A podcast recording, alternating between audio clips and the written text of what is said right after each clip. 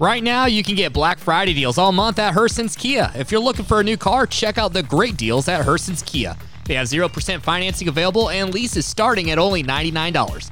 Check them out at Hurston'sKia.com.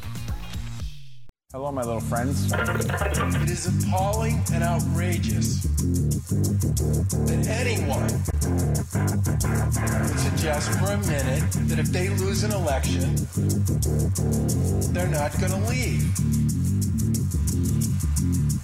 Period. And if he were to refuse to concede, and this is a hypothetical, but you're a military guy, what role would the U.S. military have to play in that type of scenario? Absolutely no role.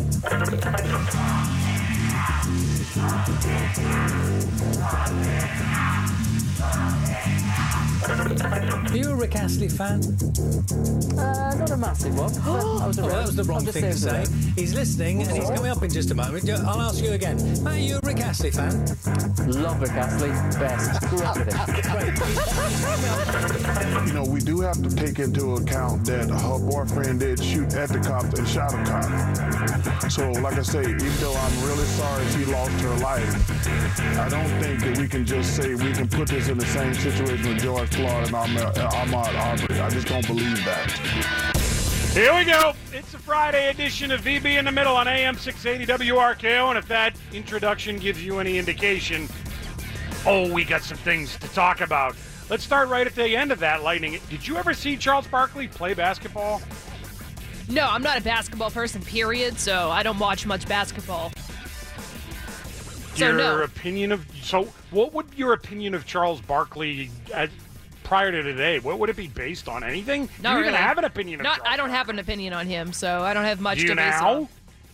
I know more now, and I do have an opinion now more so than I did before, yes. We'll get into Charles Barkley and his comments on TNT last night during the uh, halftime of the Lakers' unfortunate victory over the Nuggets. Few things displease me more than the Lakers winning ever, and in particular when LeBron James is on their team. Uh, I hate everything about that team, and yet there they are, three-one right now. Um, but we're going to talk about that a little bit later on because I find that very interesting, and it'll be our way to get back into the whole Breonna Taylor discussion. Obviously, Lightning got some Charlie Baker in there. If you don't know by now, Charlie Baker and Donald Trump are going at it, and we're going to get into that in just about ten minutes. Who you got in the Baker Trump kerfuffle? and we'll play you everything that Charlie Baker had to say. And he had a lot to say. And then also he walked off without taking questions about it because oh wow, what a mic drop. We'll get into it though. We'll we'll discuss that for sure. That weatherman in England ever ever put someone on the spot like that, Lightning? Did they not watch the OJ trial? You don't ask him to put the gloves on if you don't know if he can put the gloves on. The anchor did that to that weather guy. He screwed that guy. And then the weather guy did open mouth and insert foot. I feel like this is something you would do to me. No, I can't. Oh, I, I can't. I would do it to you, would, and I have would. been the weather guy. I have been both of those guys. You wouldn't tell me. You just don't want to hear my genuine reaction and be like, "Well, funny story, Lightning. We have such and such coming up." I would absolutely do that You and would. probably have tried to do that to you without you even knowing it and didn't get the results yet. We'll get into that a little bit later as well. Uh, but can we start here, Lightning? There is every once in a while there is a story that comes along and a headline that comes along that when you see it, you must stop everything you're doing and you must consider a the story and then b how you want to approach it. Do you remember yesterday, Lightning? Man, di- Massachusetts man dies from eating too much licorice. Uh, how can Well, I forget? that's one we're going to stop and we're going to discuss, right? And whatever you think of my take on it, we we went there and we did that. Today, I wake up and the first thing I see is a New York Post headline: Chris Christie once threatened to sit on Mike Bloomberg. That is horrifying. Well, I, I, I am going to go, okay, life, you are on pause. This is now my sole focus. Somebody said I have kids. I don't know if I do because I'm focused on this. Someone said there's remote learning in my house. Is there? I don't know. I'm working on this. Someone says I have a job later. Right now, I'm here. Okay, leave me be. It's like when you used to watch Friends in the 90s, Lightning. Nothing else is happening. True. True. Just this thing. Yep. Chris Christie once threatened to sit on Mike Bloomberg. Would you like to know more? Like Yes, tell me more. I think Good. it's horrifying, funny, a lot of things. I want to know more. Where does this come from, you ask? Well, Yes. David Paterson, do you remember that name? He was the blind African American governor of New York. Do you remember David Paterson? Mm-hmm. He's got a new book coming out, a new memoir, Black, Blind, and in Charge. In his memoir, David Paterson recounts an event July 8th, 2010. Obviously, Paterson was the governor of New York, and Christie was the governor of New Jersey, and they were awaiting the arrival of Queen Elizabeth Lightning. Ooh. She was going to see Ground Zero, and she was going to lay a wreath there. So they were both there to greet her and for the photo op and the whole thing. One problem was Mike Bloomberg, who was then the mayor of New York City, was late at the event. The Queen was not yet there because they had to wait for everybody that was going to kiss the ring to get in place to kiss the ring, and then the ring would show up. So Queen Elizabeth hadn't shown up yet because Mike Bloomberg hadn't shown up yet. Christie, apparently standing next to Paterson, is getting increasingly annoyed with Bloomberg and starts to gripe about it out loud. Among other things, he says, quote, I was told by the protocol people that nobody escorts the Queen but Prince Philip. That would be your understanding, right, Lightning? Yeah, sure. Yeah, of course. Why but not? Christie goes on. But I bet you Bloomberg's going to try and stand in front of both of us and escort her here. You watch. Paterson says, Yeah, Chris, Michael always takes charge like that, but I'm okay with it. So Paterson's okay with Bloomberg doing the look at me. The, uh, it's the top shelf, top step thing in Bobby Valentine's case, the former manager of the Mets and Red Sox, whose nickname was Top Step. Why? He always stood on the top step of the dugout, so every time the camera showed the dugout, you'd have to see Bobby Valentine. Look at me, I'm Bobby Valentine, manager of this team. Bloomberg apparently has got some of that in him. So Paterson says, yeah, but whatever, I'm fine with it. Christie wasn't. Well, I'm not putting up with it this time, Christie apparently snapped. And then says the following, if you believe David Paterson, Lightning. Quote, if he tries it today, I want you to trip him, and then I'm going to sit on him. No, God! And no, God, please, no! No! Appar- well, the New York Post has a picture of David Paterson meeting the Queen, and they're sort of shaking hands. You don't see Christie next to him, um, but he was apparently there. the Queen apparently was there right around the time that Christie said it. Paterson's book says. I didn't notice that Her Majesty was standing in front of me trying to shake my hand when it was my turn.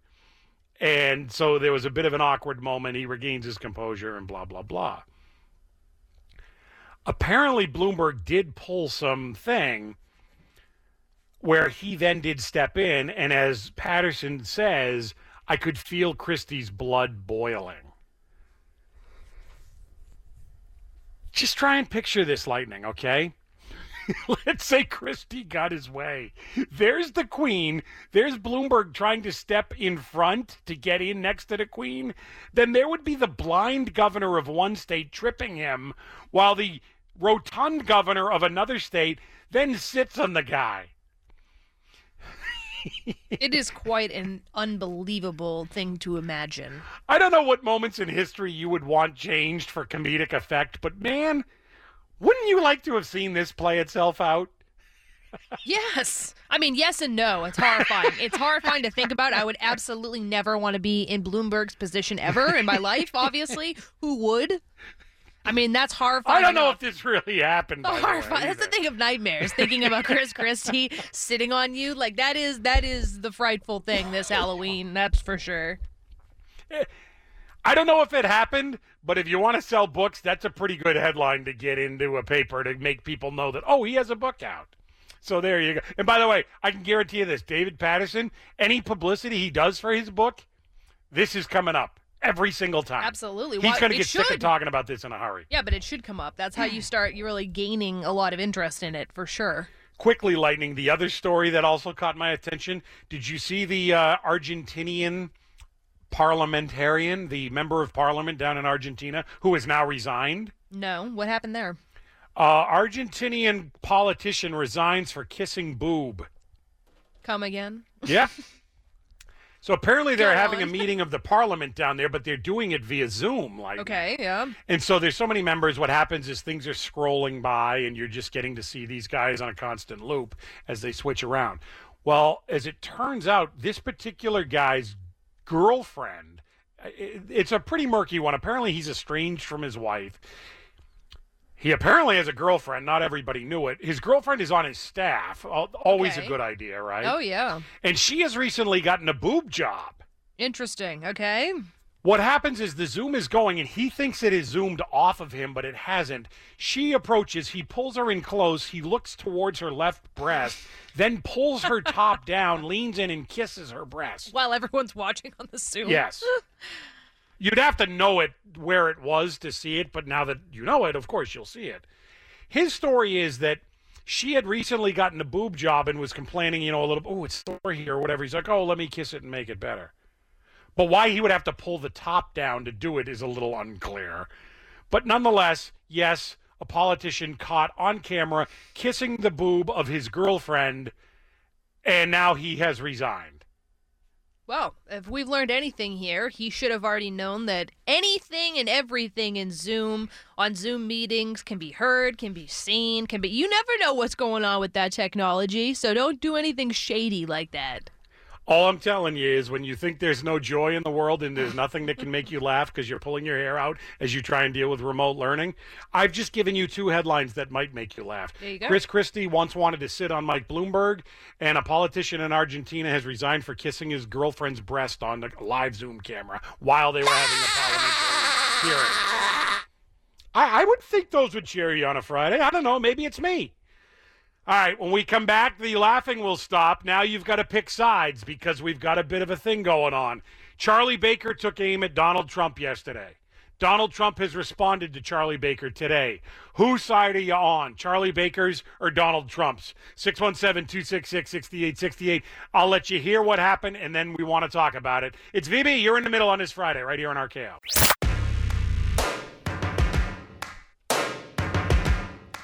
If ever there is a story that has me shaking my head, it, it is this idea that Trump's not leaving.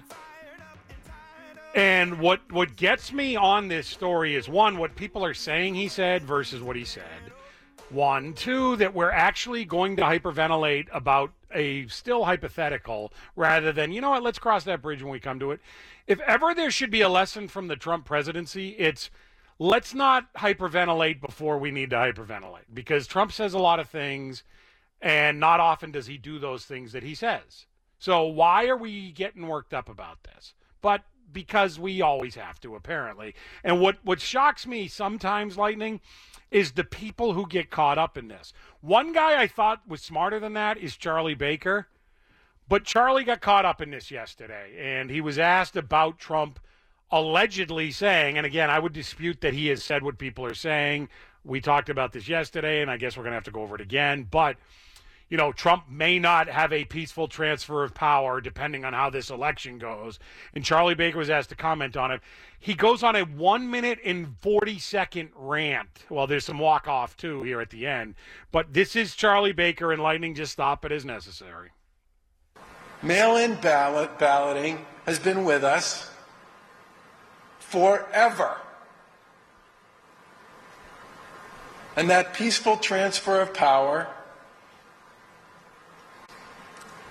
is what the people of this country rely on when they go to vote. It is appalling and outrageous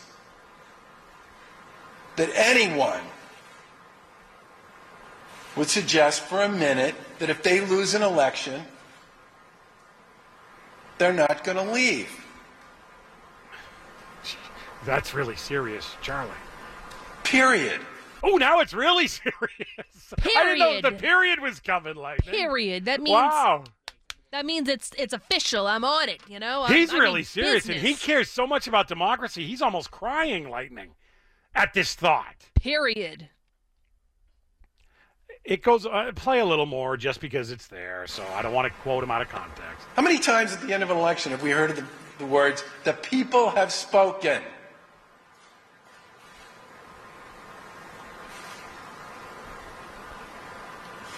And I said at the time when I got asked about it, people think there's a lot at stake in this election. And there is. Whichever state you're from, region you're from, or where you're voting up and down the ticket. And those of us who serve in public life will do everything we can to make the, sure that the people's will is followed through and executed on.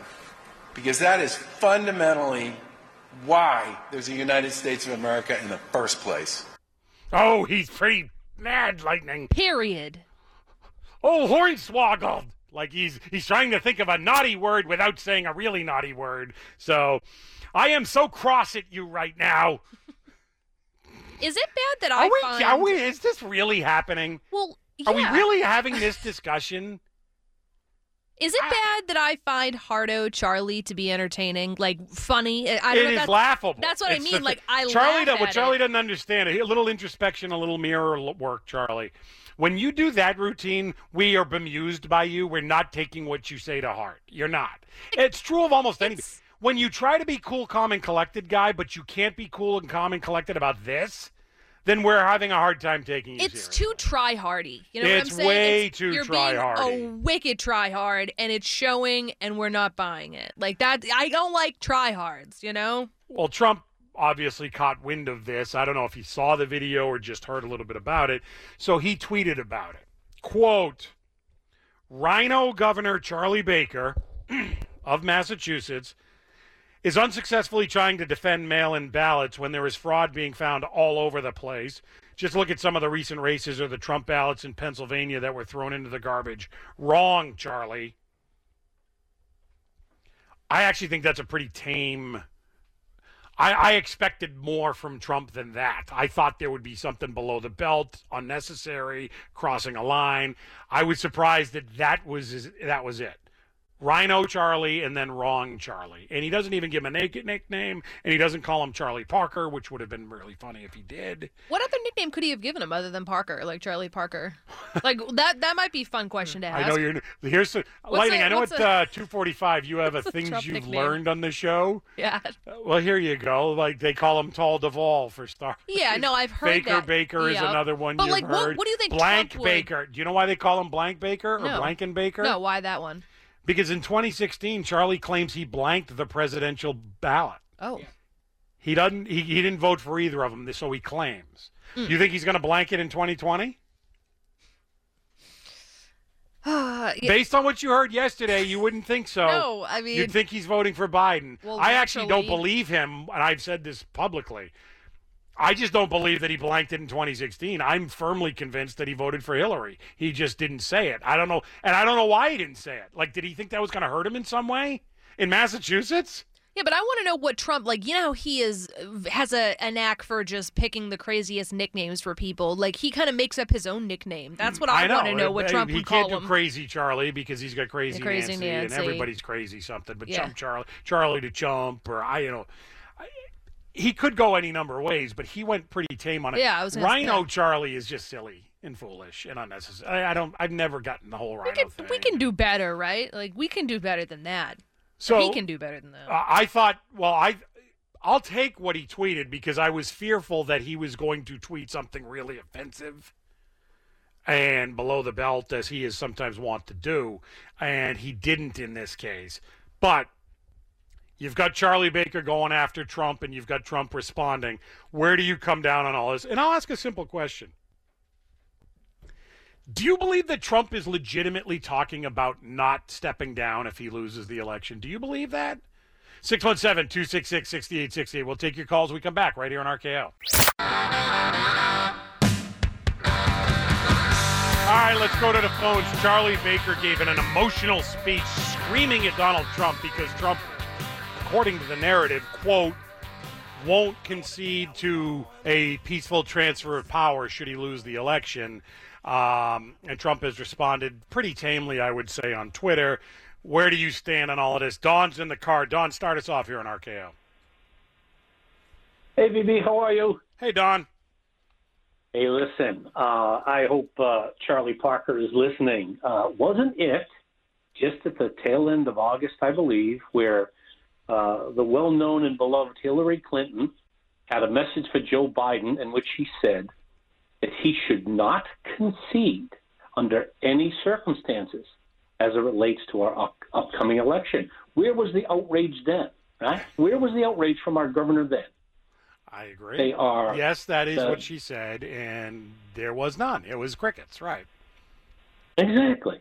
So, But you know what? You know what though? I'll say this, Don. In that case, she's probably right, right?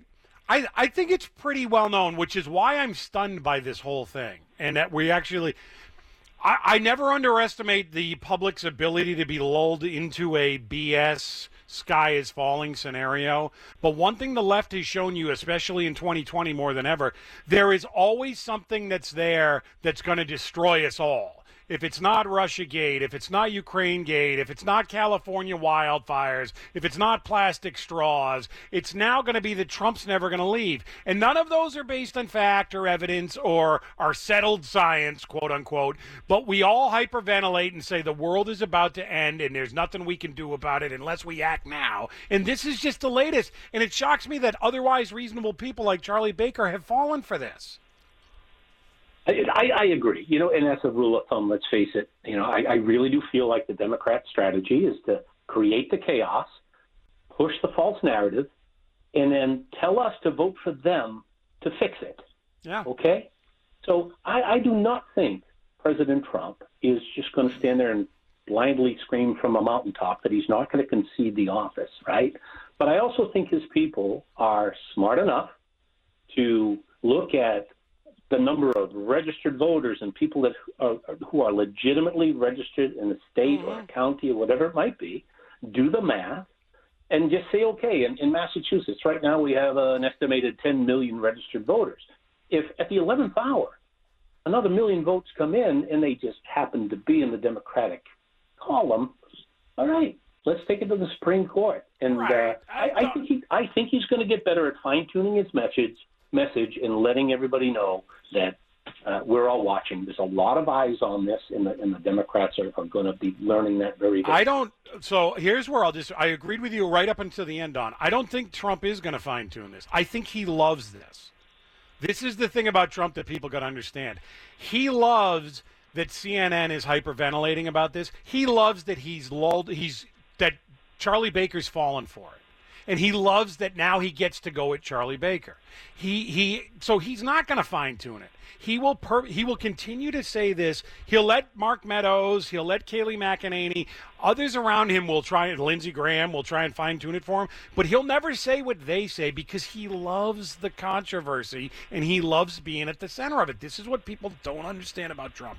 If you don't like Trump, your best bet is to just not talk about him, act like he doesn't exist. They can't because they are obsessed with him at all times. And Charlie fell for it yesterday. Here's the thing, Don.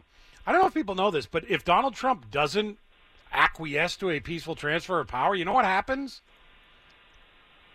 Trump is out regardless. The idea that somehow if Trump doesn't leave the White House, he's still president, no. He wants to squat in the White House. Go ahead. But when Congress says in early January, if they do, that Joe Biden is the president, guess who's the president? Joe Biden. It's not Trump. So, as if I even care to go down this road, Trump can't just up and decide that he's going to be president. And because people in the media want to twist what he said to imply that that's what he's getting at, good. That means nothing. We have a system in place that oh, what Trump's going to blow that system up now? Of course not. So Congress will deem who wins. If it has to go to the Supreme Court, it will go to the Supreme Court. The Supreme Court would then rule, and whatever the Supreme Court decides, everyone's going to abide by it. Everybody knows that. This is just the biggest fake news of all fake newses. And yet we're we're doing this and we're acting like this is a real thing. Okay, great. Bottom line is this. And Hillary was this is what Hillary was talking about. I think everybody knows on all sides there could be some shenanigans at play here. And everybody also knows that these elections can be really close. We all learned this in 2000, we learned it in 1960, et cetera. Why would you up and say, hey, no matter what, come hell or high water, I'm conceding the next day? Of course, you want to leave your options open. And my question for Charlie Baker would be this Hey, Charlie, if you know, Charlie was adamant, Lightning, that period, when you lose an election, you cede it. Okay. But if you knew definitively, Charlie, that the election was won on ill gotten means, would you concede that election? So if Trump loses Pennsylvania by 100 votes and it is shown definitively that 5,000 votes for Biden were counted that shouldn't be counted, would you concede anyway? I mean, that's the dumbest thing I ever heard. And everybody knows that's what Trump's talking about. And that's what Hillary was talking about. Is that we're all nervous about some shenanigans here because this is what we do. We can't possibly ever admit we lose now. So it has to be because of nefarious reasons. And so we want to hear that out. Eric Trump, of all people, like, do you remember we talked to Eric Trump? I believe it was earlier this week, at the beginning of the week. Eric Trump was asked about this last night. You know what he said? He said, listen, if we get blown out, then Biden's the president. Everybody knows it. But if this thing's close and there's a lot of questions that need answers, yeah, you can rest assured we're going to get those answers. That's what this is. Everybody knows that. And everybody hyperventilating about it and going, oh my God, Trump's going to lock himself in the White House and he's never going to leave. That's actually the things that like college kids do and Bernie bros do. And so now we're like, we're pushing that off on him. Trump says things all the time to get rises out of people, and because sometimes he's not even thinking through what he says. Let's be honest. This was one of those times, and now I'm telling you, Lightning, he's sitting back loving the fact that people are talking about this. He is. And it's just so nonsense. And Charlie Baker fed the beast by talking about this like the way he did yesterday. And that that only makes Trump love it even more. I guarantee you. And one thing you know there is a debate on Tuesday. Do you think Chris Wallace? Right now, you can get Black Friday deals all month at Hurston's Kia. If you're looking for a new car, check out the great deals at Hurston's Kia. They have 0% financing available and leases starting at only $99. Check them out at Hurston'sKia.com. What is a Fisher House? If I had a chance to talk to the Fisher family, I would start crying because I can't articulate how much it meant to us. A Fisher House is a comfort home for military and veteran families to stay in at no charge. Allowing the family to be together to support their loved one during a medical crisis. It's enough to help you thrive through these hard situations. Go to FisherHouse.org for more info and how you might help. That's FisherHouse.org isn't going to pin Trump down on this. Lightning, here's a quick get your crystal ball out, Lightning. On Wednesday, do you think we're having this discussion again? Yeah. We are. You know why? Because Chris Wallace is going to try and get Trump to say the words if Biden wins the election, there will be a peaceful transfer of power. And Trump is not going to say those words. He's not. And so we're going to do this again next week where we act like, oh my God, Trump's going to barricade himself in the White House and we can't get him out. It's just all nonsense. It's all a show. It's all a game. And Trump is the one stirring the drink. Make no mistake about it. But you guys are the ones, or at least Charlie Baker's the one now drinking that drink. It's just ridiculous. More of your calls when we come back. 617 266 6868. A 60 second check of headlines at 1 o'clock, and then right back at it here on RKO. Hello, my little friends. It is appalling and outrageous that anyone would suggest for a minute that if they lose an election, they're not going to leave. Period. And if he were to refuse to concede, and this is a hypothetical, but you're a military guy, what role would the U.S. military have to play in that type of scenario? Absolutely no role.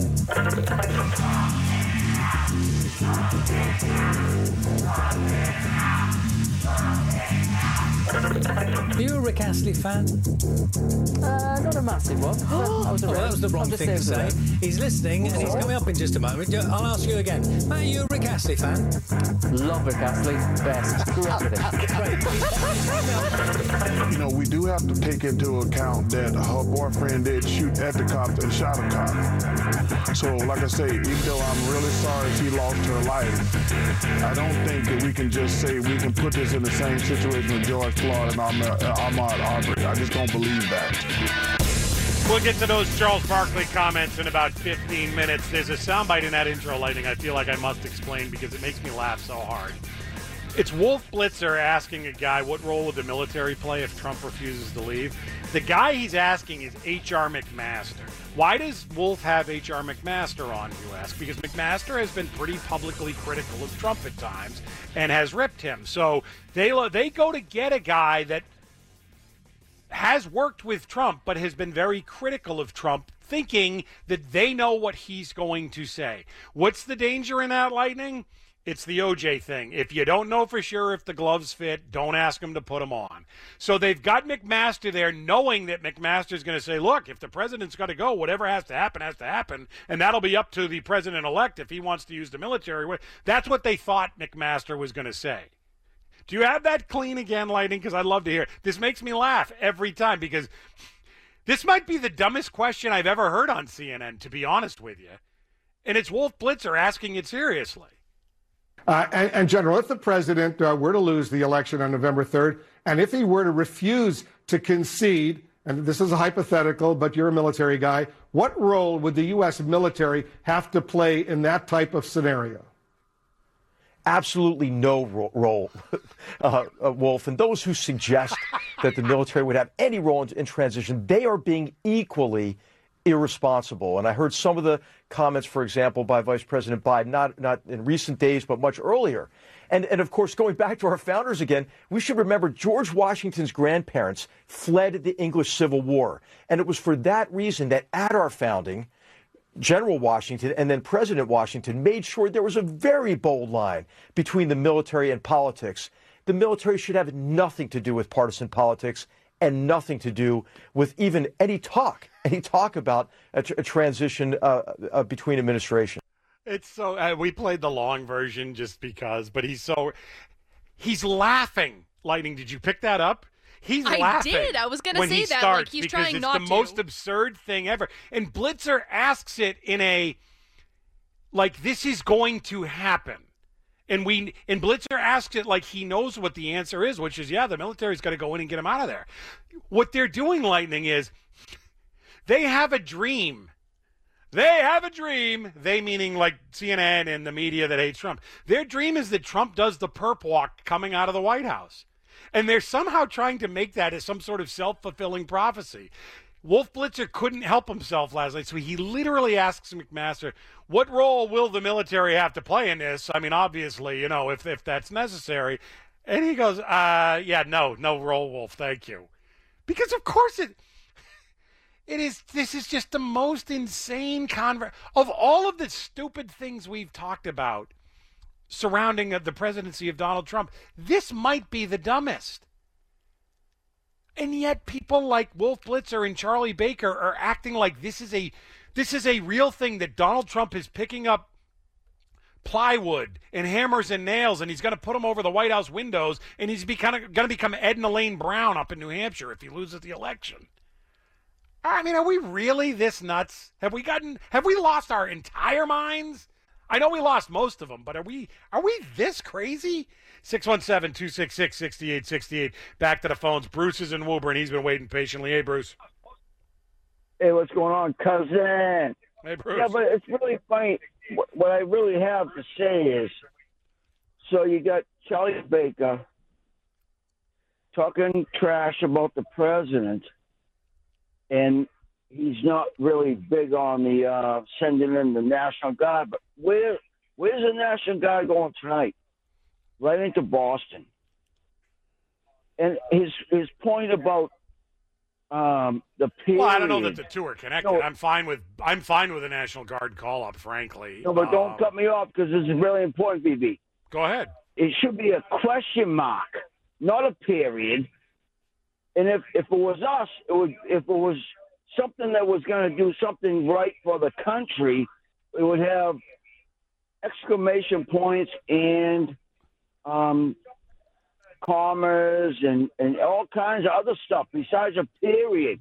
Like he's the exalt, he's the exalt, he's, he's But he's talking about a, he's talking about like not even a hypothetical. He's talking about something that's not in any way based in reality. And again, this is like this gets back to the Mueller investigation. I remember taking a lot of crap at the beginning of that, where I said, "Look, at some point you have to believe in something," and I'm I will stand by what Bob Mueller comes out with. I, I said it then. You guys ripped me, a lot of you, but you have to at some point say, "Look, there has to be some sort of arbiter," and then I'm willing to live with that arbiter because we have a system. I happen to believe in the system that we have, and I, I said I'd live with what Mueller decided, and I have lived with it. You know who hasn't? The people that were telling you all along, Mueller's everything, Mueller's everything, and then when he didn't tell them what they wanted to hear, Mueller sucks, he's old and senile, and we should have never used him. And we just move on to the next thing. Now it's Ukraine. We need a new guy to Ukraine, Ukraine. And then it's now we're going to get to joy. We're going to get to joy. We, we're constantly just doing this. We're going to the next thing and acting like it's the biggest thing in the world. Two things Charlie Baker said there. You concede an election when you lose it. Okay, well, what if it's in doubt, Charlie? And you, you, you naive Charlie would be the thing I would ask, Lightning. What happens if the if the contest is questionable? Do you just concede because you're a good guy? Because let me tell you, Marquess of Queensberry rules haven't applied in U.S. politics since 2000. So those days are long over. That's a dumb thing to say. The second thing Charlie said, Lightning, you heard it at the top of the hour. I voted very similarly to mail in ballots in my day. You know what? It was just fine. Good. Then why don't you start castigating all these people that are acting like the U.S. Postal Service is committing some sort of nationwide fraud? At least, if nothing else, Charlie, if you don't want to speak to the nation, can you assure the residents of Massachusetts that mail in ballots are absolutely secured and that the Postal Service is absolutely up to the job so that I don't have to talk about this for the next 40 days? Because people keep telling me, oh, mail in ballots are real risky. Which is it? And so this is the thing. You don't hear on the one ridiculous sky is falling conspiracy that the elections aren't going to be on the level. That's why you got to mail in your ballots and you got to do it now. That's why Tim Kaine, the 2016 vice presidential nominee, took selfies of him going, "I did it now because you got to do it now." So that that conspiracy theory is okay, but the Trump which isn't even a conspiracy theory, the Trump comment that if this thing is too close to call, yeah, you better believe I'm going to duke it out. That's somehow outrageous and fundamentally anti American is nonsense. And Trump's laughing that you guys are getting caught up in this. He really is. It's not that Trump's playing seven dimensional chess, it's that he doesn't care. He just loves to get under your skin and he will do it no matter what. And he's done it here. And people are just continually, including Fox too. Fox keeps talking about this. This is the way the media is now. Unless you say exactly what they want to say, and in some cases, they will tell you what they want to say and say, Are you going to say it? We saw that in Kayleigh McEnany's presser yesterday with, with the Playboy reporter. Did you see that controversy, Lightning? Yeah, I did. She called Brian Karem the Playboy reporter because he is a reporter for Playboy, and Brian Karem took offense to that. If someone said to me, "VB, he's the uh, he's that uh, iHeart Radio host," would I tweet out, "How dare you? That's low," or would I say, "Yeah, I am. I." Yeah, the guy is a reporter for Playboy. what is the problem here? She correctly identified him, but apparently that's low. He didn't like. She didn't like his tone, or he didn't like her tone. Is she being dismissive of the publication that he works for? Yeah, okay. So what? That's her prerogative. Oh, she's got to play by certain rules? Since when? This is the thing. It's just all nonsense. Jim's in Quincy. Jim, you're next on RKO. Hi, VB. Thanks for taking my call. Uh, just a, a quick remark. I heard this back in 2016, the first uh, Trump election. And um, the saying was uh, those who support Trump understand him figuratively and don't take him literally. Those who hate Trump don't uh, do take him literally and have no ability to understand him figuratively. And I think that's exactly what you're talking about. Yes. I, it was no less an authority than John McCain, the man that Donald Trump hates, and the McCain family hates Donald Trump.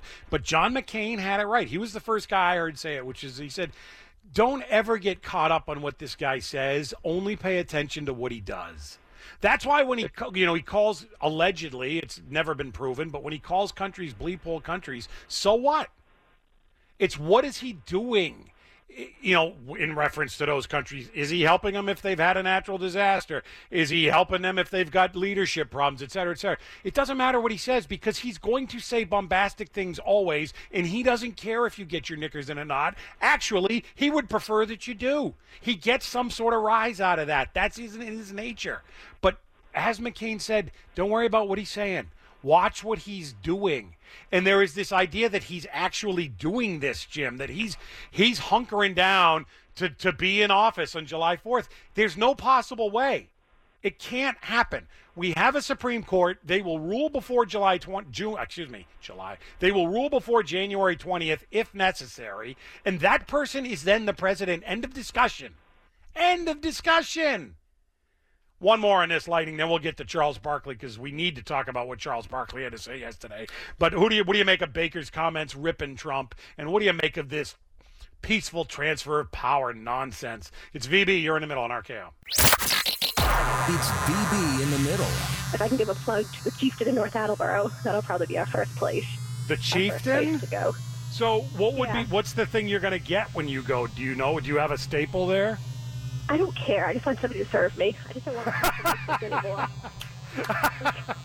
That's the line of the day right there, Kristen. I just want somebody to serve me. I don't care what I'm getting, but I'll tell you this: you're going to bring it to me. Serve me. Now back to everybody's favorite middleman, VB. Any way you want it, that's the way you need it. Mail-in ballot balloting has been with us forever. And that peaceful transfer of power is what the people of this country rely on when they go to vote. It is appalling and outrageous that anyone would suggest for a minute that if they lose an election, they're not going to leave.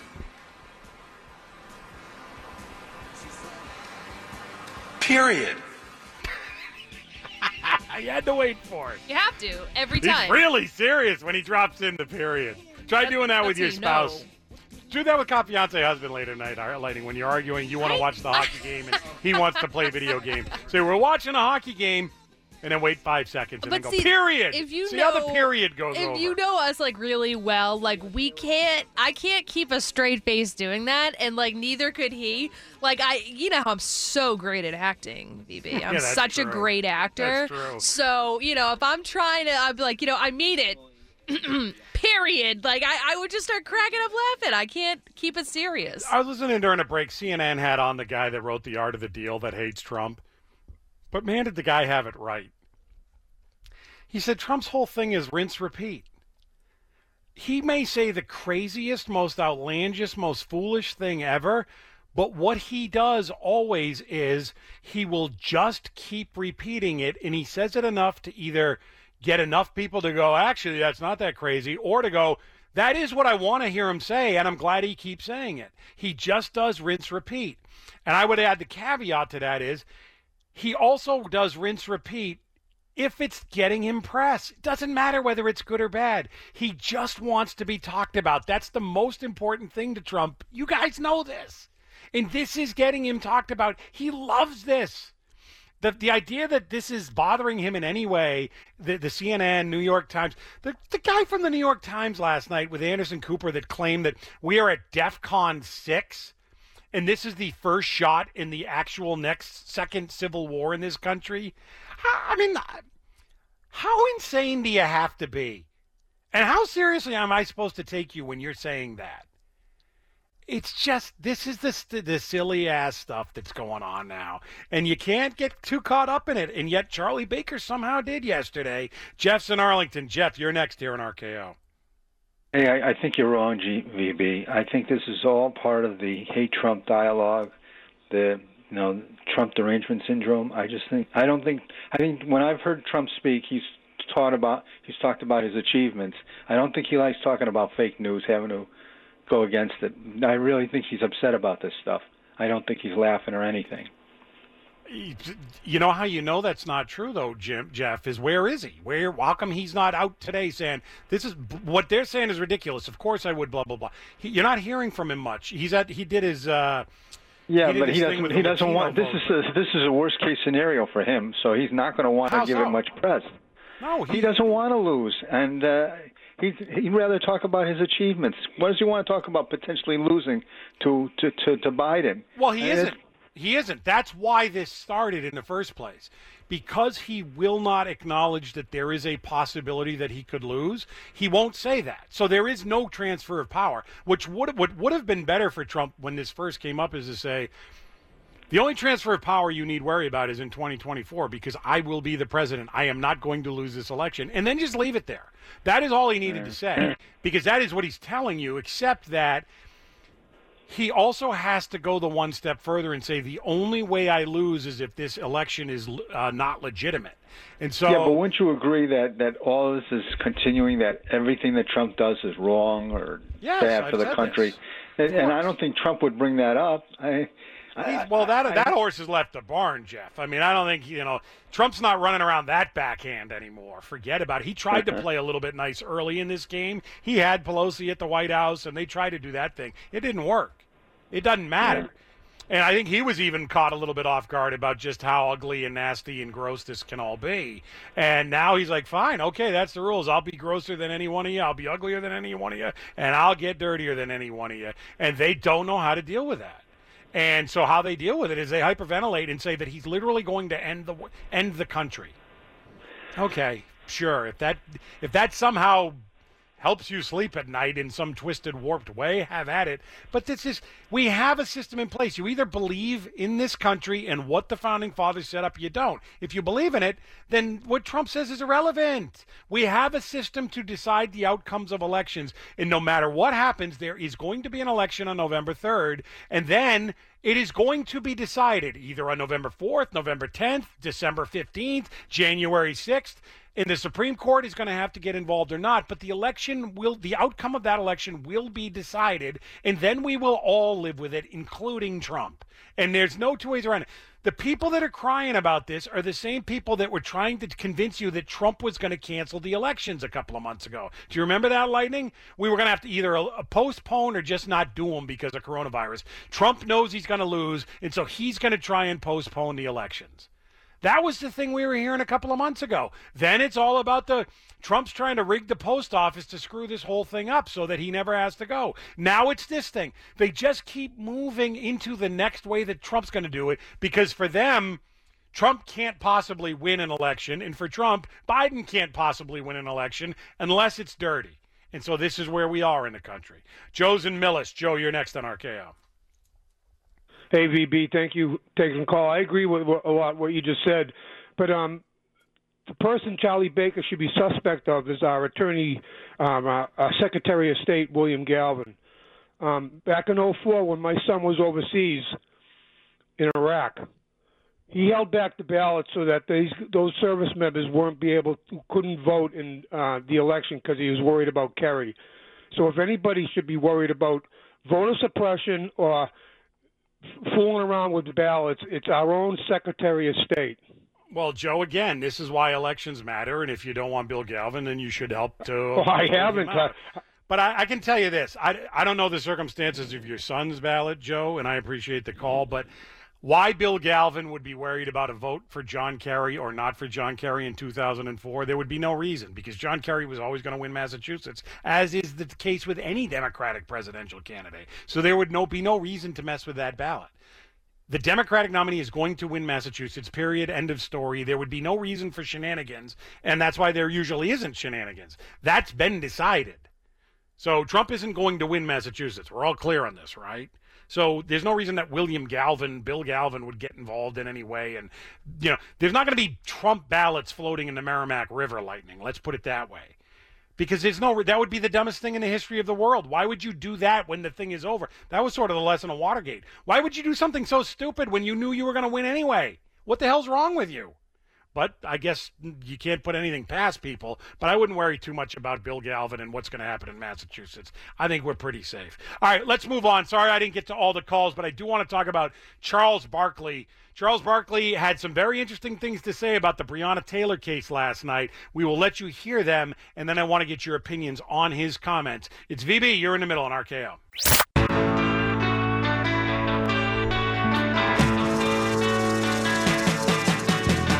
So last night uh, was game four of the Lakers Nuggets series. Sadly, the Lakers won. They're now up 3 1, and I hate everything about that.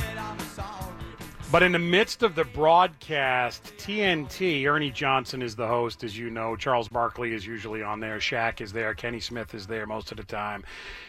Those guys are really good. They're a really good team covering basketball, and they aren't afraid to actually get into discussions of things. And since the NBA is the we are going to own the Black Lives Matter movement on the day that the Breonna Taylor, the day after the Breonna Taylor charges came down and there was rioting in Louisville, they decided to have this conversation. Now, Lightning, without knowing anything, if I told you that Shaq and Charles Barkley were going to comment on this on an NBA broadcast, what would you guess their position was going to be? Disappointment, um, you know, uh, frustration with the verdict. That would be my guess.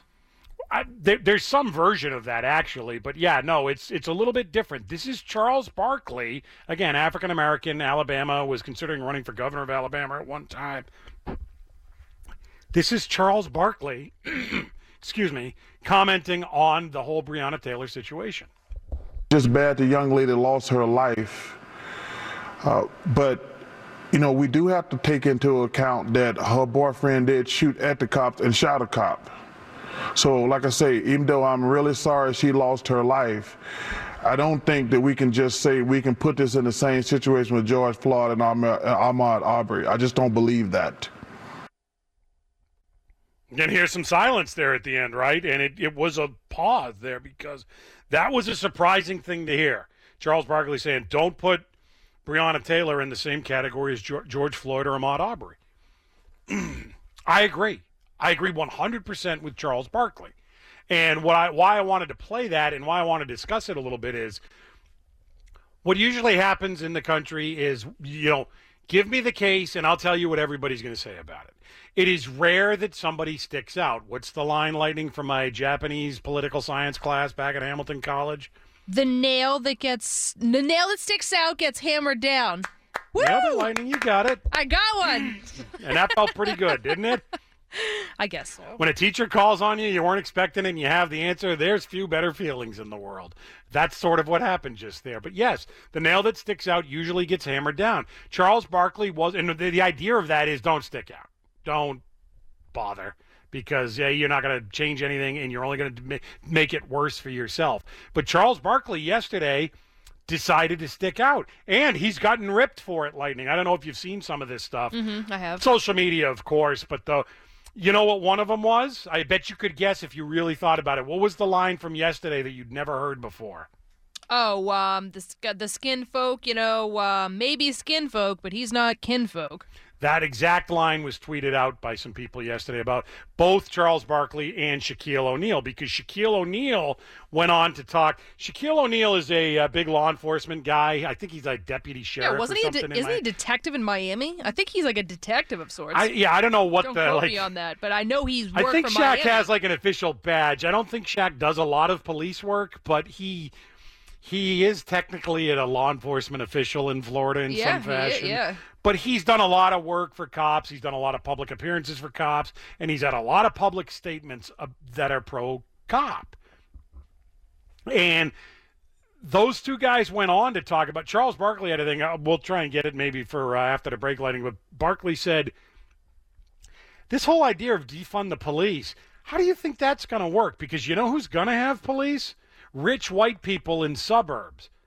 No matter what you do, they're going to have protection. You know who's not going to have it? Black people in poor communities. And so, what good would defund police do if it's only going to make us more vulnerable? And I thought that was a really good take. And again, a surprising take because I haven't heard too many people saying that. And Charles Barkley is saying it on an NBA broadcast when the NBA is all in on anything that Black Lives Matter says goes, and anything that furthers the cause, that's what we're about. And if their reporter wants to cry on TV the day before saying Breonna Taylor could have been me, and no one's going to challenge that, or no one's going to follow up on it, they're just going to tweet that clip out and say, "So proud of you." And then yesterday. One of the ESPN college football analysts says, I don't want a police detail this week because I'm afraid I might get shot. And he's not called into the office for that? You got to be joking while that's the mood surrounding that bubble down in uh, Miami, here's Charles Barkley on TNT covering the game, saying not what the league's opinion on this necessarily is, saying, look, her boyfriend did shoot, and he did shoot a cop. Right now, you can get Black Friday deals all month at Herson's Kia. If you're looking for a new car, check out the great deals at Herson's Kia. They have 0% financing available and leases starting at only $99. Check them out at hersonskia.com. I have PenFed, that's a fact. I have PenFed, that's a fact. My credit card purchases get me cash back. My credit card purchases give me cash back. No one else gets these rewards. Sergeant, that is just plain untrue. What in tarnation? Sir, PenFed's Power Cash Rewards card isn't just for military members. Anyone can get cash back on all purchases. Ah, Figgins, you've ruined my favorite song. PenFed Credit Union. Visit penfed.org slash powercash. To receive any advertised product, you must become a member of PenFed, insured by NCUA. And also, we need police. I, to me, whether or not you agree with Charles Barkley, you have to applaud. I, I don't want to overstate it, you know, the bravery or the the courage, but I'm not sure what. Like, there is a word for it, and it's escaping me at the moment of what it is that he did because the easy road is to just go, oh, look, man, no justice. Breonna Taylor's dead and there's no justice, and just say that and then get on with it. But Barkley didn't do that. He said, no, I'm going to actually push back on this narrative, and I'm going to say she's not George Floyd and she's not Ahmaud Arbery. Now, what does that mean, Lightning? We touched on this yesterday. And the reason why I would draw a distinction, and I think this is what Barkley's getting at, is the question you have to ask yourself in a lot of these cases is, and the question that is often asked is, if the person in question wasn't black, would they be alive today? Eric Garner, Michael Brown, Trayvon Martin. Uh, we, we go down the list. Would these people be alive if they were white and not black? And in every case, you've got to evaluate the situation and ask yourself that question. In the case of Breonna Taylor, we talked about this yesterday, Lightning. They went into this house not knowing of this apartment, not knowing whether or not the guy they were looking for was in there. And when they got in there, the first thing they heard was a gunshot. They then shot back in a dark house after midnight, and those shots hit Breonna Taylor. I don't believe those cops weren't going to shoot if Breonna Taylor was white after they'd been shot at. I don't believe that. So I don't believe this is a racial situation at all. George Floyd, I think you can legitimately ask if George Floyd was white, would George Floyd be dead? And that's why that case has always been a thing. Ahmaud Arbery, I don't think there's any doubt if Ahmaud Arbery was white that he would be alive. I mean, under what circumstances would those two, three really, those three guys in Georgia have killed a white guy in the neighborhood? They wouldn't have. So Barkley is 100% right, in my opinion, to say her case is not their case. These are not the same. And we got to be very careful with that. Meanwhile, I mean, you, you've seen over the last two days all across the country, you've had people marching because they are the same. And you heard Benjamin Crump today with the family say, This is just another in a long list. And my phone rings every day where I get calls from people that have a similar situation because it's just another day and it's another African American being killed. But is Breonna Taylor? I'll ask you the Kelly Financial Poll question that we have up at WRKO 680 and at VB the Wise on Twitter. Charles Barkley said that Breonna Taylor is not the same as George Floyd and Ahmaud Arbery. Your thoughts? A, he's right. B, he's wrong. I'll take your calls when we come back. 617 266 6868. It's VB. You're in the middle on RKO. It's VB in the middle. Well, I don't see what the big deal is. Put the mask on and go eat the ice cream in the car. Get after it, Paul. Tell her to knock no, it off. pass. What's your hey, lightning? Well, lightning. What's your favorite flavor? Fruity, fruity, or what? yeah, that's it. Nailed it. That's it. You nailed it. Now back to everybody's favorite middleman, Womp bom loom bom lom bom bom to the boot. VB.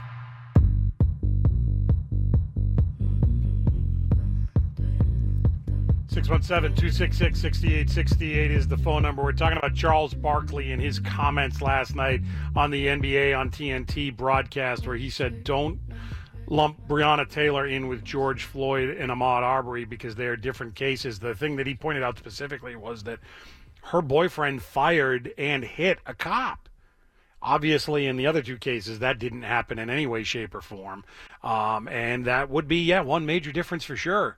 And so he's saying, you know, we got to be careful in this case. He also went on to say, you know, the idea of defunding the police is crazy. He he and Shaq, I'll include Shaq in the conversation because Shaq had some very pro-police things to say. Uh, if you didn't see it, they both said, yeah, there needs to be police reform. They went on about no-knock warrants, which again, I. I've been seeing a lot of this lately, Lightning, where people keep talking about things that apparently weren't involved that you thought were, and they're still talking about him. Again, this wasn't a no-knock warrant, at least Yeah. according to the Kentucky Attorney General, Well, unless you think yeah. he's lying. It's interesting because I, from what I've read, it originally was that they requested a no, like fi- at least five no-knock warrants, but they in the I- incident with Breonna Taylor in her apartment, that was not the case. Where they did announce themselves, even though they requested it. So maybe they're hung up on the fact that they initially requested a no-knock warrant, and then it didn't turn out to be that that was the case of what they actually did. Well, I still keep hearing people say that Yeah. she was shot in bed. I mean, keep saw hearing that that again this too. morning. I'm like, it's again, but you're not following the the details of the case, and the devil is in the details. I mean, it is important.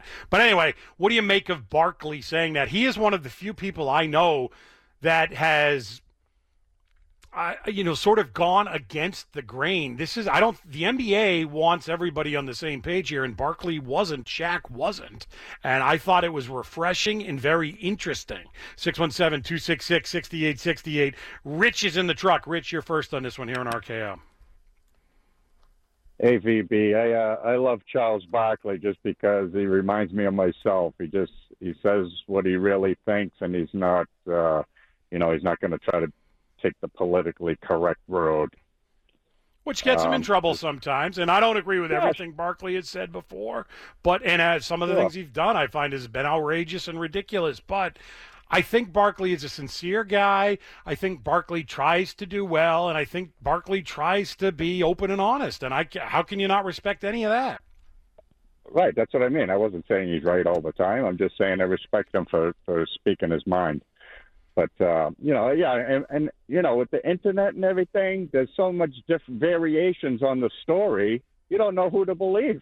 I mean, that's why. Well, I'll give you an, I'll give you an example of of that. opinion. One of the hot breaking stories right now, Lightning uh, and Rich, is that You just call me uh, they, they're claiming now that the, the bullet.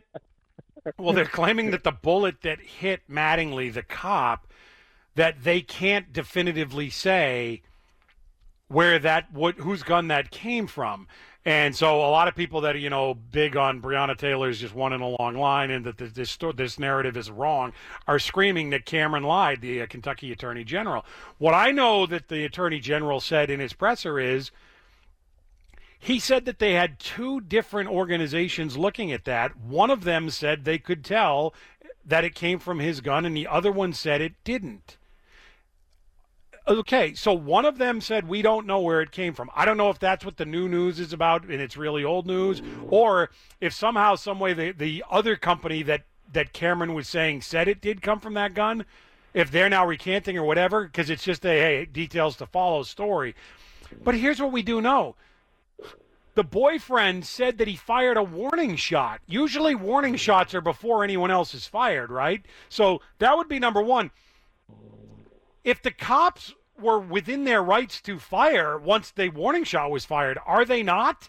So I don't know that that changes it that much. It changes it in that when Barkley says he fired his gun and he hit a cop, well, if that was in dispute, okay, you don't say the back half of it, but the cops are still in their rights to fire back after the warning shot was fired. So I don't know that that would change things that much. But also, you better be pretty sure when you say a an elected official is absolutely lying, and I don't know that anybody can know that right now. I mean, that that charge is outrageous. That's the kind of thing that people get impeached for and people can go to jail for. I mean, that's fabricating evidence. And that's a pretty heavy charge to make against the Kentucky Attorney General. But this is the Twitter world we're living in, as Rich just pointed out. 617 266 6868. John's in the South Shore. John, you're next on RKO. Hey, VB, uh, great topics that you bring up. You know, I give you a lot of credit. These are provocative uh, topics, but topics that absolutely have to be talked about. Uh, I like what Charles Barkley said a lot, uh, like your last caller. I don't agree with everything that Charles Barkley says. And I don't agree with everything that Donald Trump says, but Barkley reminds me of kind of a black Donald Trump. He he he, he says what's on his sleeve. He he talks from the cuff. He's transparent, and he, he puts it out there. And as far as Breonna Taylor, the chance of her, you know, would she have gotten killed? Of course, she was. She has a better chance of getting shot than you or me. She commiserates with felons, drug dealers, dangerous criminals. Ah, let's, but we don't need to do that, John. We don't need to like cast. We don't need to cast about? aspersions on her character. Like, Well, there isn't a dispersion. That's the truth. That's the truth about it. well, there's a lot of white people that do that, though, right? There's a lot of Hispanic We're people. not There's a lot of about Asian people. people. But we're talking about Breonna is she Taylor, treated George differently? Is the Floyd. If you want to talk about white people, let's have another show. And I agree with you. There's a lot of bad white people, but we're talking about blacks, and we're talking about their behavior, and we're talking about the charge that black people are saying they're being targeted by police, which isn't true. That's not true at all. And I have the numbers to back it up. Breonna Taylor, of course, had a better chance of getting herself in trouble with the company that she keeps. And I agree with Charles Barkley and Shaq. Well, again, really I don't know. Uh, she had yell so the, you, but but the family's argument, John, would be that okay, so Breonna Taylor's dead because she fell for the wrong guy. I mean, Walker had a gun. He had it lawfully. He was, I believe, and I think he still is, an employee of the Postal Service. Like they went to dinner Right. that night, then they drove some kids home, and then they were watching a movie. Like nothing they did there had them in any way, shape, or form thinking they they were in danger. One thing I'll defend Walker on, obviously, is you know that door gets kicked open. You were asleep in bed. You jump up. I don't blame him at all for firing a quote warning shot or for having his gun right there at the ready. You got to wonder what the hell's going on. Um, but just because I can understand where Walker was coming from doesn't then dismiss anything the cops did. I can also understand the cops when they go into a house looking for a guy and the first thing that greets them is a gunshot. Yeah, they're going to shoot back because they're fearing for their life, especially when one of the cops gets hit. I, I just I don't know how you can criticize their actions. I will forever get stuck on this with people that are on different sides of the issue, I guess. But that to me, you can understand where Walker was coming from and why those charges were dropped, Lightning, and you can understand where the cops were f- coming from and why there aren't any charges, period, other than the one on the one guy. I, to me, it gets down to that simple equation, and it has right from the beginning. Dan's and Lowell. Dan, you're next on RKO. Thanks for having me, VB. Hey, Dan. Um, yeah, I agree with Charles Barkley. Um, I mean, they the family did get a did they get a wrongful death suit? Well, they got a they settlement from Louisville. Yeah, twelve million bucks. So who's? I mean, obviously, if the cops weren't responsible, was Walker responsible? Is I mean, who's the one that should be paying that? And my other thing is, is the family going to set up a fund so that other women don't have to hang out or sell drugs to make a living and maybe help pay for their Yeah, college or something with that money? That's a tough one. I, I just don't feel like we need to. She had a boyfriend who was doing some. Uh, had it's unclear whether what their relationship was at that time. She certainly had a new boyfriend because he was there with her. So was she still in contact, in communication, and or having any relationship with the other guy? No one knows. But they did have reason to think that that Glover might be at that house, and so he was one of the. That was why one of the five places that they were going to was that apartment. But I don't think we need to keep like besmirching her character. By all accounts, so far, Breonna Taylor was a law-abiding citizen. She had cooperated with cops before. She had talked about him when they had asked her about him. So the reason why there would be a settlement is that well first of all it's the public outcry. They were trying to buy people just look here we're giving her 12 million the family 12 million bucks. Please don't burn louisville down. That's why that happened. We all know that. But also what you could argue they were saying is look this young lady shouldn't have died and she she died under our care and we bear some sort of burden for that. It's not that we're going to pin it on one person it's on all of us collectively because it shouldn't have happened this way and we're going to make changes to it. That's the argument that louisville would be making and i kind of get that. 617-266-6868 we got to take a quick 60 second break to get caught up in the headlines. When we come back lightning it's friday and it's 2 o'clock. That means we're going to lighten it up Tell me a movie that has made you cry. I'll tell you why we're we're doing that, and then we'll take your nominees when we return right here on RKO. Why don't you just meet me in the middle? I'd like to see it a little bit, maybe more right down the middle. I'm losing my mind just a little. Maybe you can realize that the truth is in the middle. So why don't you just meet me in the middle? Now, back to everybody's favorite middleman, In the middle. VB. Hour number three of VB in the middle on AM 680 WRKO Lightning. I do have to laugh at that Charlie Baker soundbite during the news. No, it's not bullying what we did with school districts that I want to have in person learning. It- We just want to know what their plan was. Oh, really? It's not bullying. It's never bullying when it's the government Here we go. doing it. Have Here you ever we go. noticed that? It wasn't bullying. You just said you were going to audit towns if they didn't do what you asked them to do. So it wasn't bullying. No, you were. It wasn't bullying. It wasn't threatening. By the way, there just might randomly be an audit coming your way. I get that. Too. Totally peaceful. By the way, and I mean this sincerely, thank you, Charlie Baker, for doing it because good update for me, Lightning. Oh, yeah? The uh, the school board in my town in Boxford met last night, and guess what?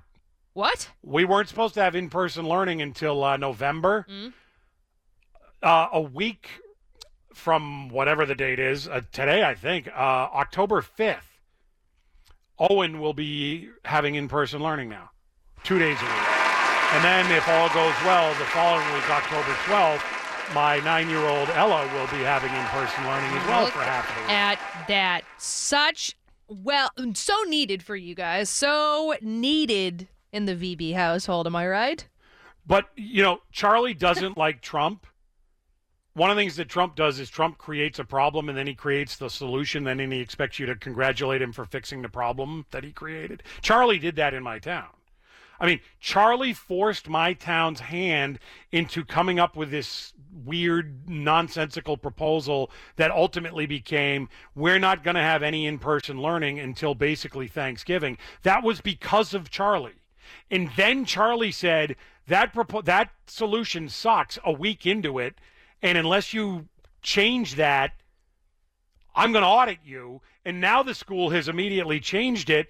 And Charlie goes, You're welcome. I fixed it. But you were the reason why it was there in the first place. It's not bullying. By the way, we also have a now very expensive HVAC system in our Yeah. schools that I'm positive our property taxes are going to go up as a result of. Good luck. Uh, maybe they'll save lives, maybe, but maybe not. Maybe they'll have nothing to do with anything. Mm. Oh, but we got it now. Also, how was that lightning? We were told the reason why we couldn't open until Thanksgiving is we couldn't get the unit, but somehow mysteriously we now have it. Ah, that old early delivery. You know, that happens all the time. You get that. But they told us it was going to be January. It showed up in October. It's weird, huh? Weird, huh? It's a funny mystery. when you really want. Funny when you don't want to be audited. How you can get something, but all of it's dirty. And the idea that Charlie wasn't bullying, number one, and the idea that he somehow deserves a pat on the back for this is all just silly. I can just tell you that I'm the. Thank God. Because this remote learning is the worst. If you have multiple kids, you know what I'm talking about. It is awful and it is draining, and I am aging rapidly. And my wife Terrible. is way more than me because she has to deal with it more than I do. Terrible. Yeah, it is. Now we're only getting two days a week, which also sucks because it has to be half the school only. But whatever, It's something. it's start. something, right? It's a start. It's something. You got. You're going to be popping that wine later on this evening, you know. And uh, By the way, the reason why I know I can see the text line Lightning. The reason why Charlie's to blame for the initial thing, the way that all of this worked for those that don't know, and Marty Walsh is still actually operating under these guidelines, is at the time schools were forced to make their final decision, everybody in elected office and on school boards was operating on the assumption that there was going to be a massive second wave in the fall and that we were eventually going to have to shut down anyway. So what they were doing was trying to buy time to get to that point so that they wouldn't have to make that decision. So everyone was saying, hey, if everything's great, by this time, maybe we'll consider it. But what's happened is we're now getting more facts and more data, and we're realizing you know, even if there is a second wave, it doesn't seem like this is affecting kids in any way. And so, what are we doing? And kudos to my town for at least having the stones to switch and say, you know what? Yeah, we think it's going to be safe. I'm fully on board with it. We'll see if parents and kids apply and uh, participate. But I, we will be. I can assure you. October 5th, my son's on the bus, and that's how it's going to be. Uh, it's better for him. It's better for us, and it's better for the town. Uh, now, as you know, Lightning, we were talking about this earlier in the week, and we were planning on getting to it, but because of uh, breaking news during the show a couple of days in a row, it had to be put off, but it can be put off no further. Uh, this week, we lost a, a giant in uh, the football world. Gale Sayers passed away at the age, I believe, of 77. Gale Sayers, number 40 for the Chicago Bears, one of the great running backs of all time. People that I know that have covered sports for a long time have said that he was the greatest running back ever. I, I didn't see Gale Sayers, so I, I don't know, but he's certainly in the discussion. Uh, he had a short career. It was cut short by injuries, which is why he is to this day the youngest man ever elected to the Pro Football Hall of Fame. He got in at the age of 34 when a lot of people were still playing at that age. He was in then, and it's still he still holds that record. That's how good he was. But he passed away, and so why are we talking about that? Well, when I was a kid, Lightning, there was a movie out that um, involved Gale Sayers, the the character anyway. Uh, it was called Brian's Song, and Brian's Song was about Brian Piccolo, another running back on the Chicago Bears who got sick and then ultimately died. And Gale Sayers was very good friends with Brian Piccolo. And when they made that movie, Billy Dee Williams played Gale Sayers and has a couple of famous speeches about it. That, I don't even know if I want you to play any of this because I may start tearing up again. The the whole point of this is that was the first movie I ever heard of where grown men would openly weep and were unabashed about the fact that they cried at seeing Brian's song. Do you have a little taste yeah, of I it? have a little Just taste a little. of it. Okay, here we go. I love Brian Piccolo. And I'd like all of you to love him too. And tonight, hit your knees.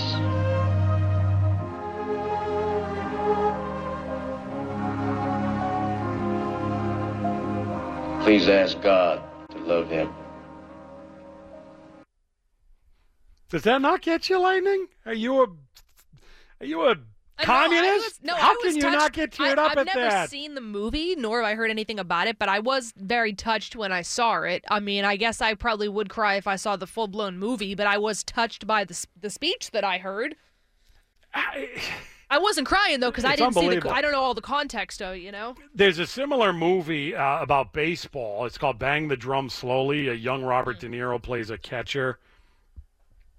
And I forget the pitcher. The, uh, Moriarty, the guy that used to be on Law and Order, was the pitcher in the movie. But Robert De Niro is dying of cancer during the season. And my wife bawls. I don't actually love Bang the Drum Slowly as much as other people. I thought it was way too long and we got it already, etc. But um, my wife bawls at that movie. Brian, the, the difference there though is Brian's song was unique for a number of reasons. One of which is yes, grown men were openly crying about it and not not only not apologizing about it, wondering what was wrong with you if you weren't crying at it. Second of all, it was a made-for-TV movie. And at the time, yeah, at the time, made for TV movies were, you know, obviously very cheesy, lower budget, and they were just kind of here and gone, and you just didn't think much about them. But that movie was every once in a while they would, man, they would get it just right, and they would do. Spielberg's first movie was that way. It's called Duel. It was made for TV, fantastic, blah blah blah. Every once in a while, you'd have this gem And Brian's song was one of those, and it, it, it Mm. just it hit just right. And Billy Dee Williams as Gale Sayers was that good, et cetera, et cetera. And so that's one of those movies that'll get you crying, no doubt about it. So- 781 agrees with you, says, Oh Lord, that movie and story gets me. Oh, forget it. 617 266 6868. So here's what I want to do on this Friday. Let's, let's, it's, it's, it's weird lightning to say let's lighten it up by talking about know, movies that make you cry, but weird, I think but- you know what I mean. yeah. What is a movie that makes you cry? And before I get to you, lightning, I cannot not mention my wife's. And if I want to see my wife crying within five seconds, all I got to do is turn on the movie My Girl. You know why I haven't seen it? I mean, it's on my list too, my long list of movies to see. But I would Well, probably don't- like it. But put also, your fingers in your ears, lightning, if you don't want I, to I, I know alert, about it already. So when the girl, I forget her name, Anna something, uh, but when she goes in Mm. and Macaulay Culkin's there, but he doesn't have his glasses on. And where are his glasses? I actually, I don't, I can't tell it anymore because I will. I, it's not that I'm His crying at it. face hurt. particular- I will cry because of my wife crying about it. His face hurts. And where is his glasses? He can't see without his glasses. Put his glasses on. Put on his glasses. You know, Don't- I was getting I was getting that way too. I was like, damn, I haven't even seen this movie. You know what it is with these movies? I I'll- think that might be the saddest. I know people always talk about, um, and I, you know, I don't want to step on anyone's thunder, but uh, the boxing movie with Ricky Schroder, Mm. where the the champ, Don't you know, know it, that- but yep. Oh, the champ is considered the saddest scene in the history of movies. It's been ranked as such. I think my girl, that scene is right there. You know what? I don't know anybody that could watch that scene without bawling. Well, you know what it is though too, and I'll and I'll explain it later when I get into mine. But it's the damn music that kicks in. The music gets you. It really. Um, I- it's like I was starting to tear up, but then when they start pounding in that music, like that sad music, then it's like all bets are off. I'm I'm on the ground, like I'm losing it. Like I'm know- telling you, they know how to do this. Then I'm those damn telling you, people I- in Hollywood. That's exactly my example later on when we get into it. It's the music that gets you. All right, well, let's go to the phone. 617 266 6868. In honor of Brian's song, what's a movie that absolutely the waterworks kick in when you're watching it no matter what? John's in Nashua. John, you're first on this here on RKO. VB, thanks for taking my call. I uh, I just got through a conversation with a blind liberal, but that isn't the point of my call. You you were talking about Brian Piccolo, uh, Brian's song. Uh, the first time I saw it, when it first came out, I, I sobbed my eyes up. And my question to you is, what were Brian Piccolo's last words to his wife Joy Piccolo? So I saw in the comments that you were asking that, and here's how I operate, John. I don't know his last words, and I did not Google it purposely to pretend or fool you. I don't know him. What were they? Okay. He, he said, Joy, can you believe this poop? And you, know, put the word in. That was- Really? he was so pissed.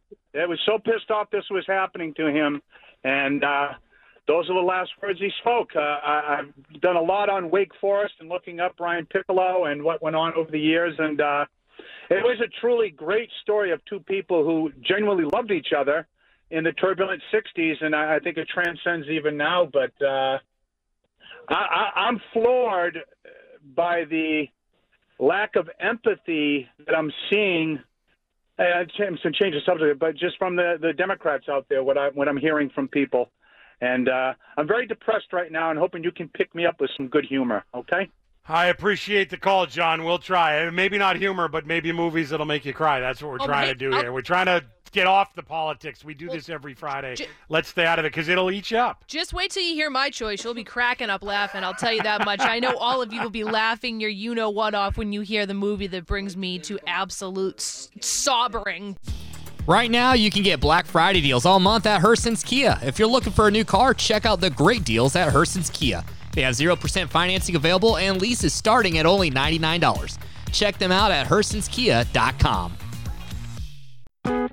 The fall savings sale is happening now at Mattress Warehouse. Save up to $1,000 plus get 0% interest financing for 60 months.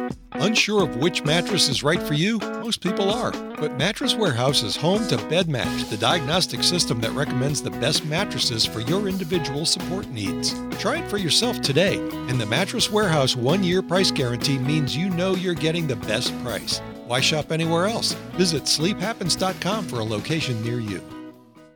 Just oh. I don't think ya. sobbering is a word, I just but made okay. it up. I did. I made it up. That's how ridiculous it is. I made it, brings up. her. What movie Sob- brings you to sobbering? Sobbering, slobbering. You're either slobbering or sobbing. I don't think you're sobbering. I'm but doing I'm, you uh, all get of what the she above. meant. Yes, all of the above. There you go. We'll There's find out what- little humor for you, buddy. Yes, we'll find out what movie makes lightning sobbering when we come back, and we'll find out what it does to you as well. It's VB. You're in the middle on RKO. It's VB in the middle. So I don't even look up from the menu, right? The guy's like, "Can I take your order, sir?" And I'm just looking at And say, How's the calamad? Huh? and then we don't. We just post that clip like that eight seconds.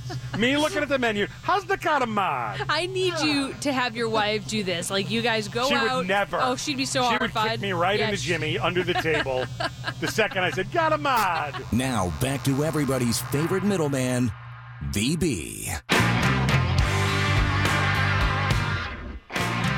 Yeah, we're talking about crying, not the song by Aerosmith, but crying at movies.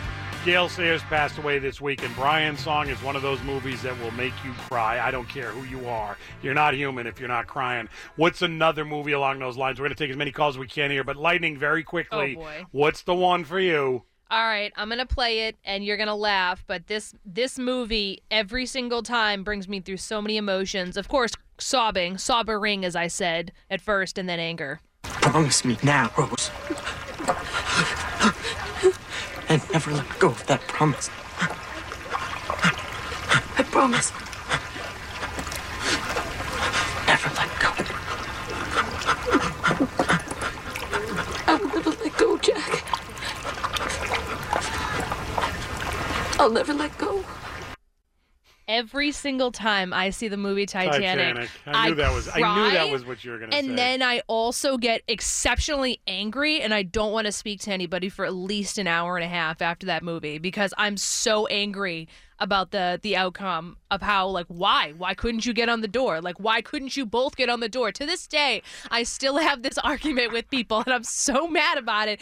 And i saw this when it came to the big screen again like as i don't know like an anniversary thing back in college. And i went to the movie theater and I was with like two of my roommates, and they were so embarrassed to be with me in the theater. They were like, Is this really happening right now? Like, I can't believe you are sobbing to this extent right now. I think we're going to leave. That movie is so long. I'm the guy that's going. Would you let slide off the door already? Let's go. I gotta move. I gotta feed the meter. It's just I can't. That, as I've gotten older, I've gotten watch it. soft and I cry at a lot of movies. That one I laugh at. I did. I don't even know how they acted that with a straight face. It's so over the That's top. what I mean. It's it is but- so sappy, but I cry every single time I say it's the music. It's Celine when she kicks in. mm, like I I can't do it. I just every time I hear that song, it's the song that gets me going. 617 266 6868, the movie that makes you weep. Lisa in Salem, you're first on this this segment here in RKO. Hi, VB. It's my first time calling, so I'm a little nervous. Ah, welcome, Lisa. It's just me and you chatting. Well, listen, the champ. Remember the champ with John, um, Jon Voight. Jon Voight, and that Ricky Schneider. Oh my God, that one made me cry so much. Lisa, you sound so much like my mom right now, the way you're mixing up names and not remembering. It's Jon Voight and Ricky Schroder, um, among others. But yeah, I don't know. I've told you this, Lisa. They they did a thing a couple of years ago where they ranked the saddest scenes in movies of all time, and that came in at number one. And I said, usually you rip these lists, but I don't know how you could possibly argue it. I you cannot watch that scene as he's going to get up, champ, and not be just bawling. Yeah. Oh my God, I have goosebumps right now. And when you just played Brian's song, that part, I just my I I my hair stood up on my arms. I was like, oh my God, I could cry just thinking of it. Those two movies, though, the champ and Brian song, those were really sad movies. And Marley and me. Oh I yeah. can't watch that movie. Yeah. I've refused to watch it. I've never even seen it because I Yeah. know I'd be devastated. I can't do it. Lisa and Lightning too. But Lisa, have you ever seen the movie My Dog Skip? Mm, no. Uh, I don't think so. I haven't. Don't. And not because it's a great movie. Kevin Bacon's in it. It is a great movie, but you will be bawling. I can't. I'm telling I you, can't it's do not it. even a No. question. Can't do it. Yeah, Lightning, don't. You you know. I can't. I can't do it with the dogs and the animals. I can't do that's it. No, I can't. I don't want to cry. I mean, I love to cry at movies, but I wanted just to go back. I'm on quarantine right now because I'm a parent, and my kid in my class had that tested positive. I am totally fine, and I cannot go back to work for two weeks. Mm. And I think that is crazy. I think that if you don't have any signs, you should just keep going. Like I don't. This is crazy. It's that super spreader thing, want- and it's also that you know you may be positive next week, so we don't know for sure, Lisa. But it is crazy. I know. But hopefully your boss is being like semi cool about it. my life just sitting at home. I am know. just sitting at home waiting for me to get sick. Yeah, you're on but pause. anyways, but That's uh, how really, I really, I've watched you since you've been on 25 in the morning. Oh my God, me and my husband used to love watching you. Thank you, Lisa. I really appreciate the call. I was afraid she was going to say she cried watching me lighting it. I didn't want to hear that. But Lisa, thank you very much. Mike's in Boxford. Mike, you're next on RKO. Yeah, hi VB. Uh, two movies, uh, and again another Kevin Bacon uh, flick, uh, Taking Chance, which haven't is seen uh, he played he plays a Marine officer who is uh, taking a deceased Marine back home, and uh, if you don't cry watching that one, you have no heart whatsoever. Uh, the second movie is a little bit older, and it's Old Yeller.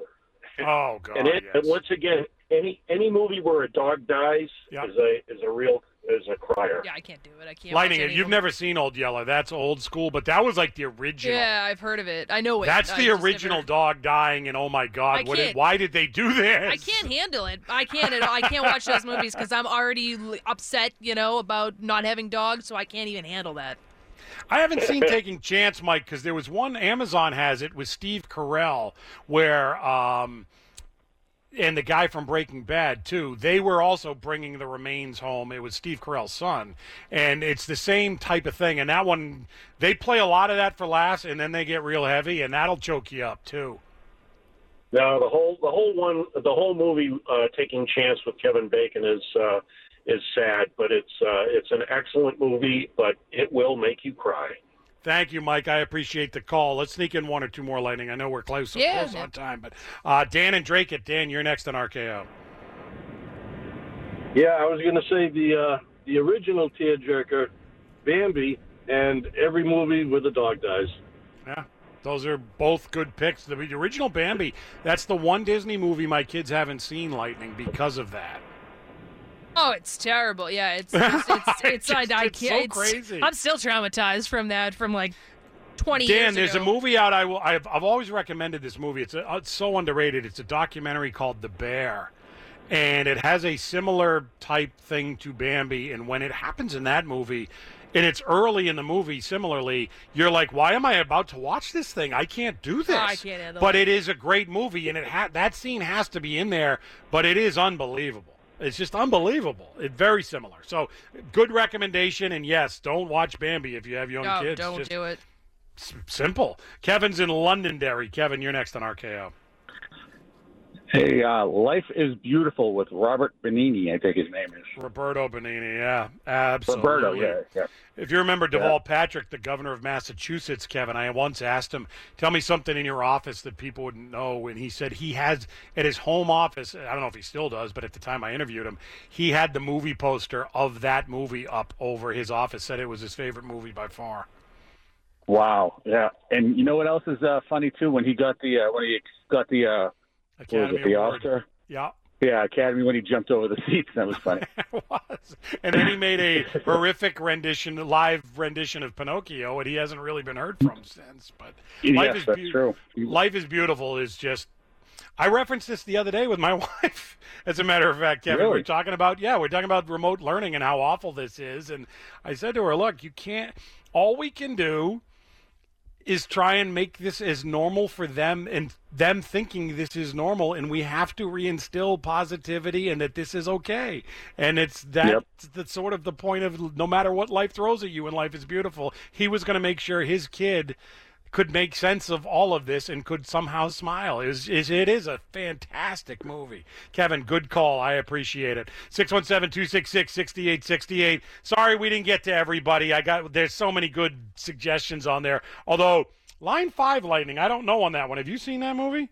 Never seen uh, Short Circuit two. Short Circuit 2. Never I've even heard Short, of it. Short Circuit, but I haven't seen 2. I don't know. I don't know know. why that would make you cry, but maybe there's a reason.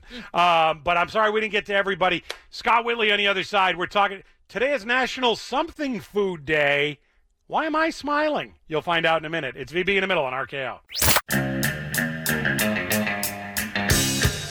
Uh, just quickly, if you haven't seen or heard about this, uh, Ron Paul, former presidential candidate, father of Rand Paul, he was doing a live stream chat today, and he apparently had a stroke in the middle of it. And it's actually very uncomfortable to watch if you've ever had anyone in your family who's had a stroke or have ever dealt with something like this. It's frightening. And I'm just mentioning it to you. I know that there's a lot of libertarians listening, and there's fans of Ron Paul that are out there, and he you, he needs your thoughts and prayers for lack of anything better right now because he's had a serious health issue today, and we'll see how it plays out. But I'm just alerting you to that sad news uh, as I was made aware of it during the break. So there you go. Now let's shift gears, talk some food. We do it every Friday at 2:30 with Scott Whitley. He's the host of Wicked Bites Radio every Sunday from 10 to noon right here on AM 680 WRKO. And Wicked Bites tweeted out something today, Scott, that I was Mhm. previously Yep. unaware of. But oh, we have a reason to love this day, don't we? It's National Lobster Day. I don't know why it's so late in September, but you know, any time of year is great for a baked stuffed lobster for me. You really are right on that. I thought this National Lobster Day, I would think would be either in June or July, but you know what? I'll take it whenever it is. Doesn't really matter to, to celebrate that day. I'm glad it's a weekend, so we have three days now to recover. or three days to celebrate. I'm not above that. That's right. Yeah, that's right. Have you guys asked on your your. Twitter question was where is your go-to lobster place? So let me ask you if you're willing to share. What's your go-to lobster place? I do have one at the Inn at Bay Point in Quincy. Uh, they have been making this lobster dish. The father, Kevin, there. Uh, remember, I don't know if you you'll remember this. There's a restaurant I think it was called Bobby Hackett's on the South Shore. I don't remember. Kevin the that. fa- uh, Kevin the father was sort of an institution down there. Uh, worked for that restaurant, and he learned how to make this baked stuffed lobster dish. And he has brought it to all of his restaurants, and it's just sensational. They kind of load it with scallops and more lobster meat, and the stuffing is just fantastic. It's one of my favorite places. And the Phoenician is another great one with the walnut stuffing here in Haverhill. That's a great place. It's a three-pound baked stuffed lobster. Mm. You've been telling me about that for years, and somehow you've avoided bringing me there for some reason because you don't Yes. Is that the problem? because you'll know me, you'll hand me the bill. I'll give you one of the feelers, and then I'll give you a bill, and then we're good, right? That That's should right. be fun. That's right. Um, I learned could have a today. lobster. Mhm. Well, I learned today because of you tweeting this out, Scott. I started to look it up. I'm like, you know, one of the best lobster meals I ever had, and I don't get mac and cheese very often anymore. But uh, there's a restaurant called 555 up in Portland, Maine, that makes a lobster mac and cheese that's just out of this world. They butter poach the lobster first, then they put it in this mac and cheese. And I found out that coronavirus got that restaurant, and it's now closed for good. And that makes me so sad when I saw that today. Yeah. No, it, it's amazing. One out of probably three restaurants by when it's all said and done will close or or change in some degree, uh, and it's tough. I I I got another question about lobster for you. Have you ever tried lobster on a hamburger? I I know. Uh, well, so yes, I have.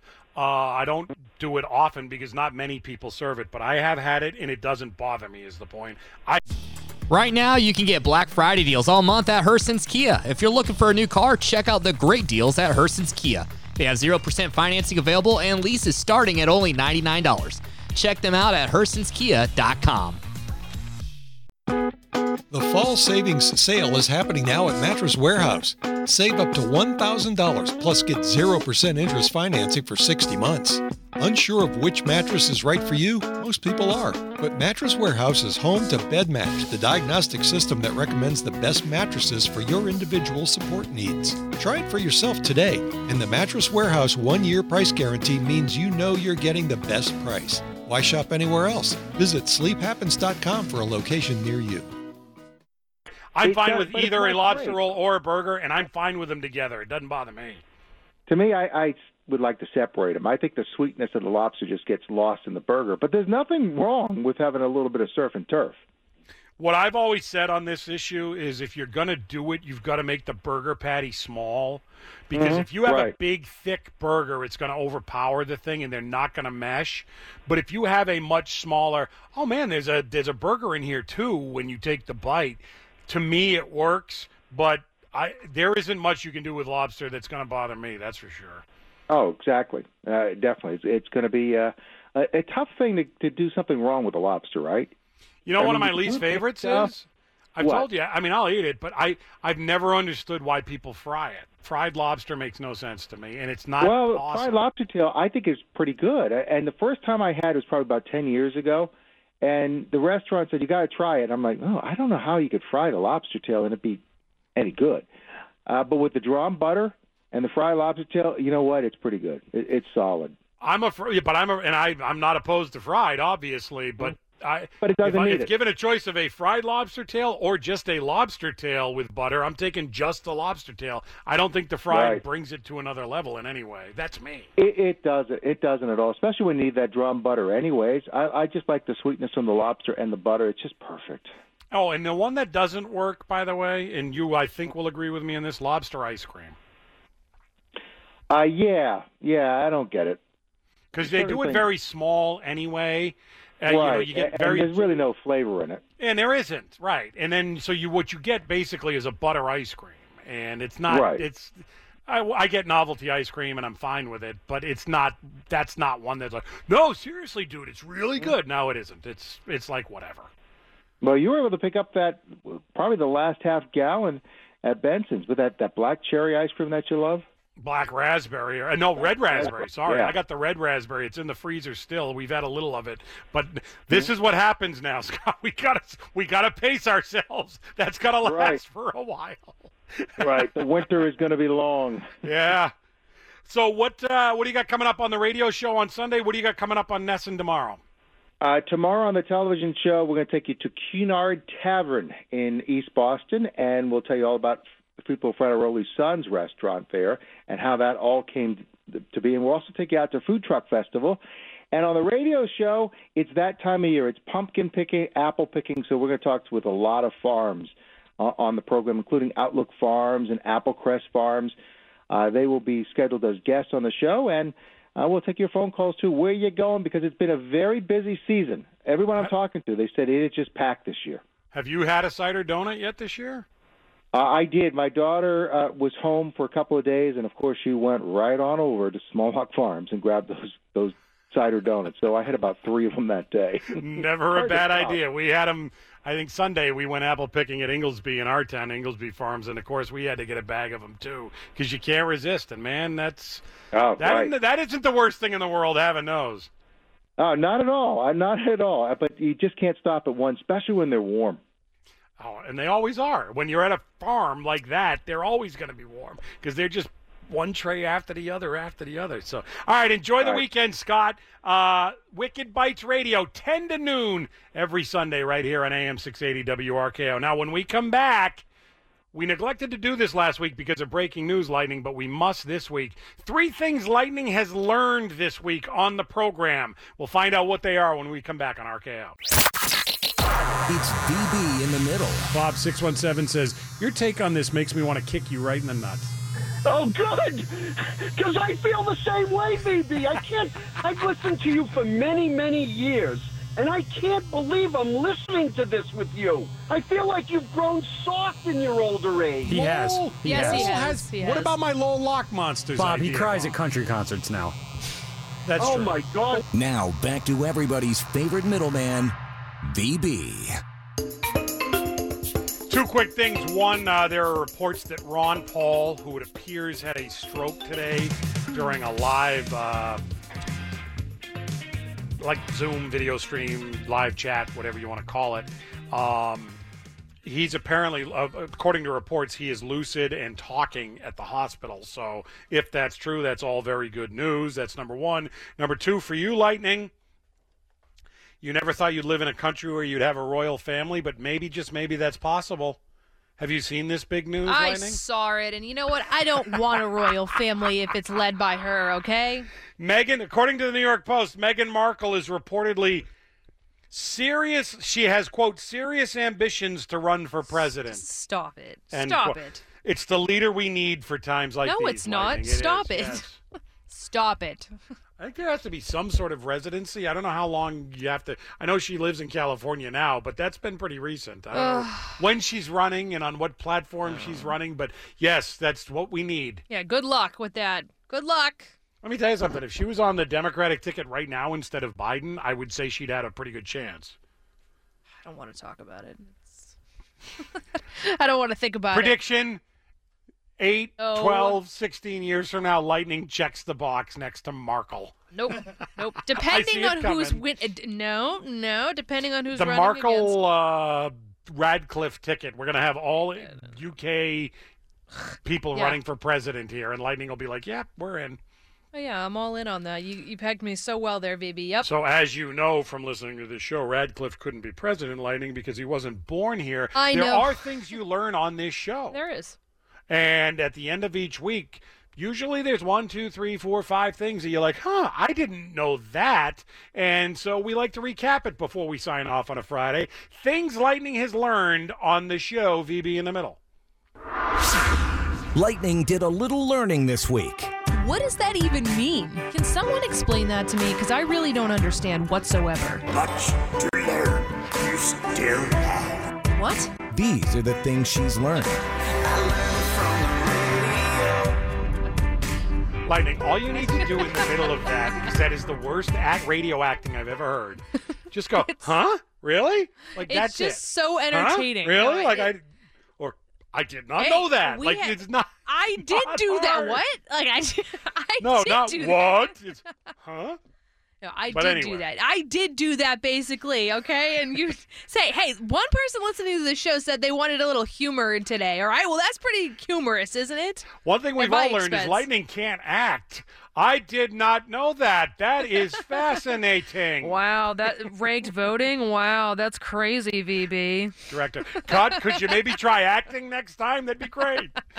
All right, in all seriousness, let let's talk about some some things I learned that actually are pretty funny. At least I think one in particular is extremely funny. Uh, you do not think so. Uh, I learned this week that it is very possible for an NFL team to lose a game despite 39 points and having no turnovers. With all the things that I do for you, Lightning, each and every day, you really, that's where you're going here? My Atlanta Falcons losing to Dallas. Ah, Uh, 440 teams previously in the NFL's history had faced the situation that Atlanta had faced, and 440 times that team had won. but not Atlanta. They said, we're going to go a different route. We're going to be the first ever to lose this way, and they did indeed lose to the Dallas Cowboys. Thank you. That is so great of you to share that and remind me of that, Lightning. Yes, I, I learned a lot this week uh, from you, VB. I really did. That was one thing that I learned based on your favorite team. The other thing that I learned this week is that I know that, and I've always known that you had te- you have terrible food tastes. Taste in food. You have terrible taste in food, but it's actually far worse than I originally thought it was because you are a massive fan of black licorice. And we learned this because some man earlier in the week, reports say, died from excessive eating of black licorice. I'll die on that hill. I'd pardon the pun, but any day. I, how could you not? Black licorice is a fantastic flavor. It's a fantastic candy. I Mm-mm. don't eat Ugh. a lot of candy. I don't eat a lot of no. chewable gummy candy anymore. Ugh, But I, it, in my younger days, I used to eat a lot of black licorice. In fact, So when I would go to candy stores, I would always check their licorice section because if they had a, oh my God, they got that licorice from Australia, then I was getting that licorice from Australia. And if they'd had one I'd never heard of, I was absolutely all in it. And black licorice drops, like old school candy, oh, You, you just buy had the bag full. Up until now, maybe I can't. Ugh. But back then, yeah, love licorice drops. you just had to go go 'em. over to the candy section over there, the candy counter, and dust off the top of the dust on That the was fun. licorice counter Again- because nobody actually eats licorice other than you.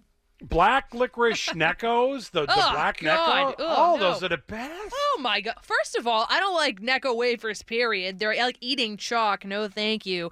Furthermore, that sounds like double torture having black licorice Necco wafer. I mean, seriously, you want to torture me? Forget the waterboarding. Torture me with that, then. Oh my god. So really, you have learned Ugh. nothing so far this week, Ugh. Lightning, because you have not soaked in the wisdom that licorice is a fantastic flavor, especially No. in a candy product, and Mm-mm, my Atlanta mm-mm. Falcons are not to be made sport of. So you have not learned either of those lessons. Well, something I did learn that is very useful to me now is that Mitt Romney has proven himself to be very useful after all. And I say that because now I can pull a Romney when you, VB, ask my opinion on something or for me to answer a question that I really don't want to weigh in on or really have no particular interest in. Now I can pull a Romney and say, you know what? I, I wasn't there, VB. I wasn't there. Looking back at 2016, do you disagree with your party's decision to stop Merrick Garland? Uh, you know, I, I wasn't there.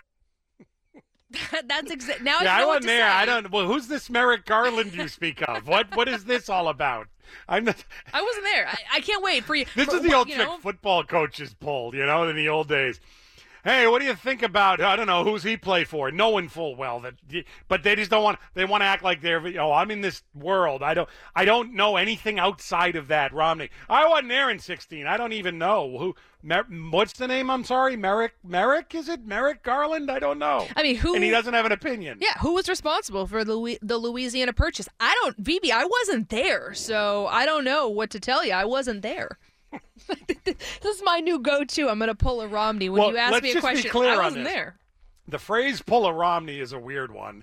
One, two. That is weird. Yeah, you're are right. you? The claim is that Romney was had no usefulness for you whatsoever up until that moment, but now you're like, okay, I can. Uh, there's one in the win Yes. column for Romney. Yes. It's that. Yes, it certainly wasn't the. Uh, let's talk about the. I don't actually. I don't want to talk about the Twinkie cake. I don't want to talk about the birthday candle blowing out because that that was certainly not a win. That was a major loss. Okay. Hey, Mitt. Mitt, excuse me, Senator Romney, if you're listening, my 30 something producer knows you for two things. One is I wasn't there. I, I don't know this Garland you speak of.